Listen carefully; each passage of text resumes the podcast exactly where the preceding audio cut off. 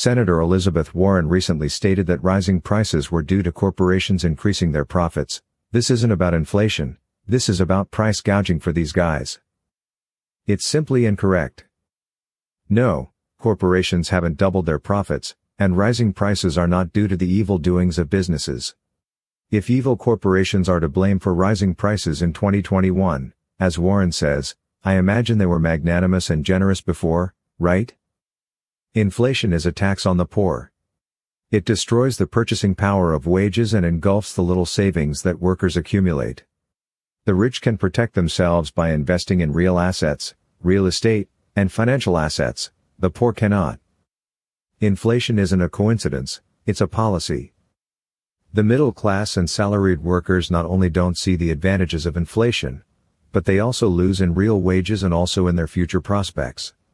Robert Barro's study in more than 100 countries shows that an average 10% increase in inflation for one year reduces growth by 0.2 to 0.3% and investment from 0.4 to 0.6% in the next year. The problem is that the damage is entrenched. Even if the impact on GDP is apparently small, the negative effect on both growth and investment remains for several years.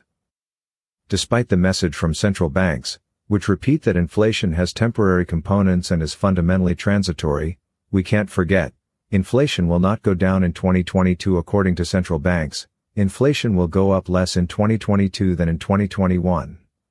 That's not the same. When some agents speak of transitory inflation, they mean that it will rise less in 2022 than in 2021, not that prices will fall. Transitory inflation is 6% in 2021, 3% in 2022, and 2.5% in 2023. That is more than a 12% increase in three years. How many of you are going to see your wages and earnings rise 12% in three years? The great beneficiary of inflation is the government, and Warren knows it, that's why she defends inflationary monetary and fiscal policies. On the one hand, receipts from the monetary taxes of captive economic agents increases, VAT, personal income tax, corporate, indirect taxes, and on the other hand, the government's accumulated debt is partially devalued. But public accounts don't improve because GDP slows down, the structural deficit remains high and, therefore, absolute debt doesn't fall. Deficit spending governments see real expenditures go up and the structural deficit doesn't fall. Wages and pensions don't rise with inflation almost no one will see a 12% rise in three years in their work compensation. Real median wages in the United States have plummeted due to inflation, according to St. Louis Fed data.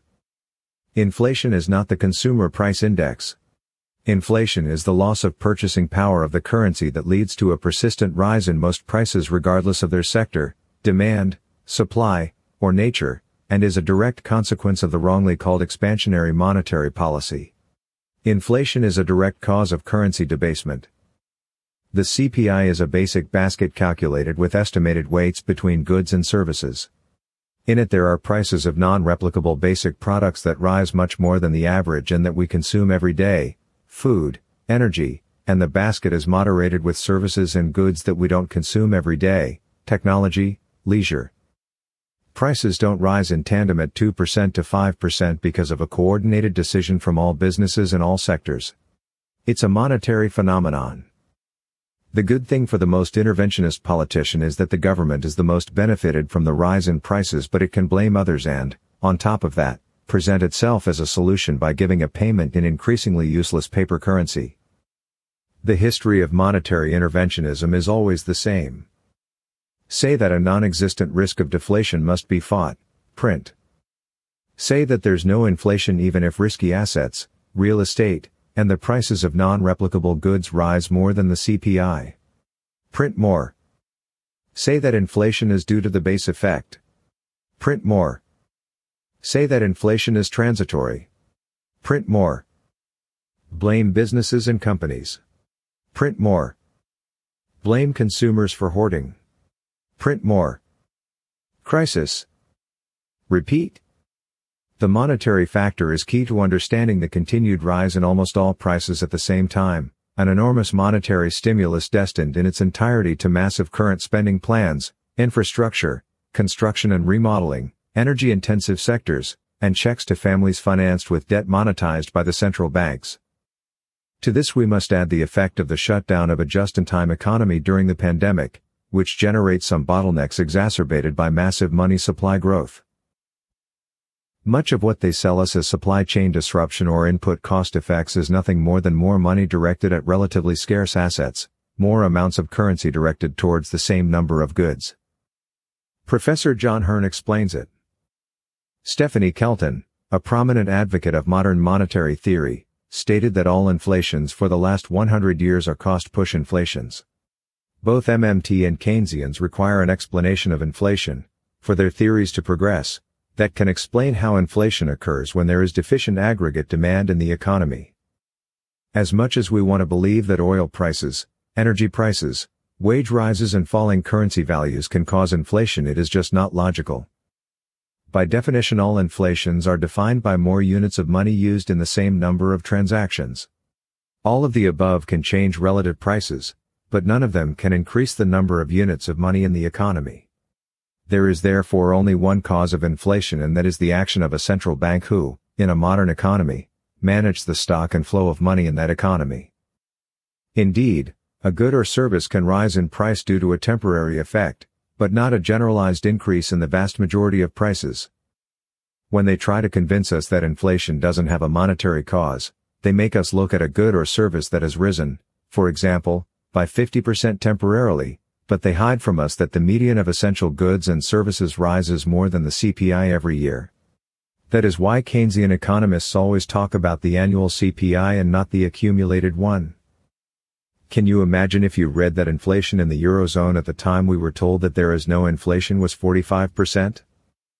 Dallas Batten in an article published by the St. Louis Federal Reserve explains. The cost push argument views inflation as the result of continually rising costs of production, costs that rise unilaterally, independent of market forces. Such an hypothesis, 1. confuses changes in relative prices with inflation, a continuously rising overall level of prices, and, 2. neglects the role that the money supply plays in the determination of the overall price level. The idea that greedy businesses and or labor unions can cause a continual rise in prices cannot be supported by either the conceptual development or the empirical evidence provided. Alternatively, the hypothesis that inflation is caused by excessive money growth is well supported. Why was there no inflation a few years ago? First, there was massive inflation in risky assets, but also constant inflation in real estate prices and costs of essential and non-replicable goods and services. And a large number of countries in the world have been suffering inflation due to the destruction of the purchasing power of the currency in that period we were told there was no inflation. Second, the increase in money supply in the Eurozone or the United States was less than the demand for credit and currency in aggregate terms since they're global reserve currencies with global demand. Although the money supply increased a lot, it didn't translate immediately into prices domestically.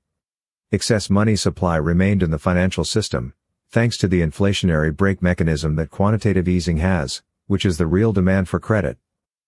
Inflation was unleashed when the credit demand brake mechanism was partially eliminated, directing new money supply to direct current spending by governments and financing subsidies to economic agents in the midst of a forced shutdown of the economy. Money supply far exceeds demand for the first time in years. According to Morgan Stanley, the biggest impact on companies is the collapse in margins of those who can't pass on the increase in costs to their prices, and this especially affects small and medium-sized enterprises, while large companies can manage inflation better, but profits don't double. In fact, margins tend to fall.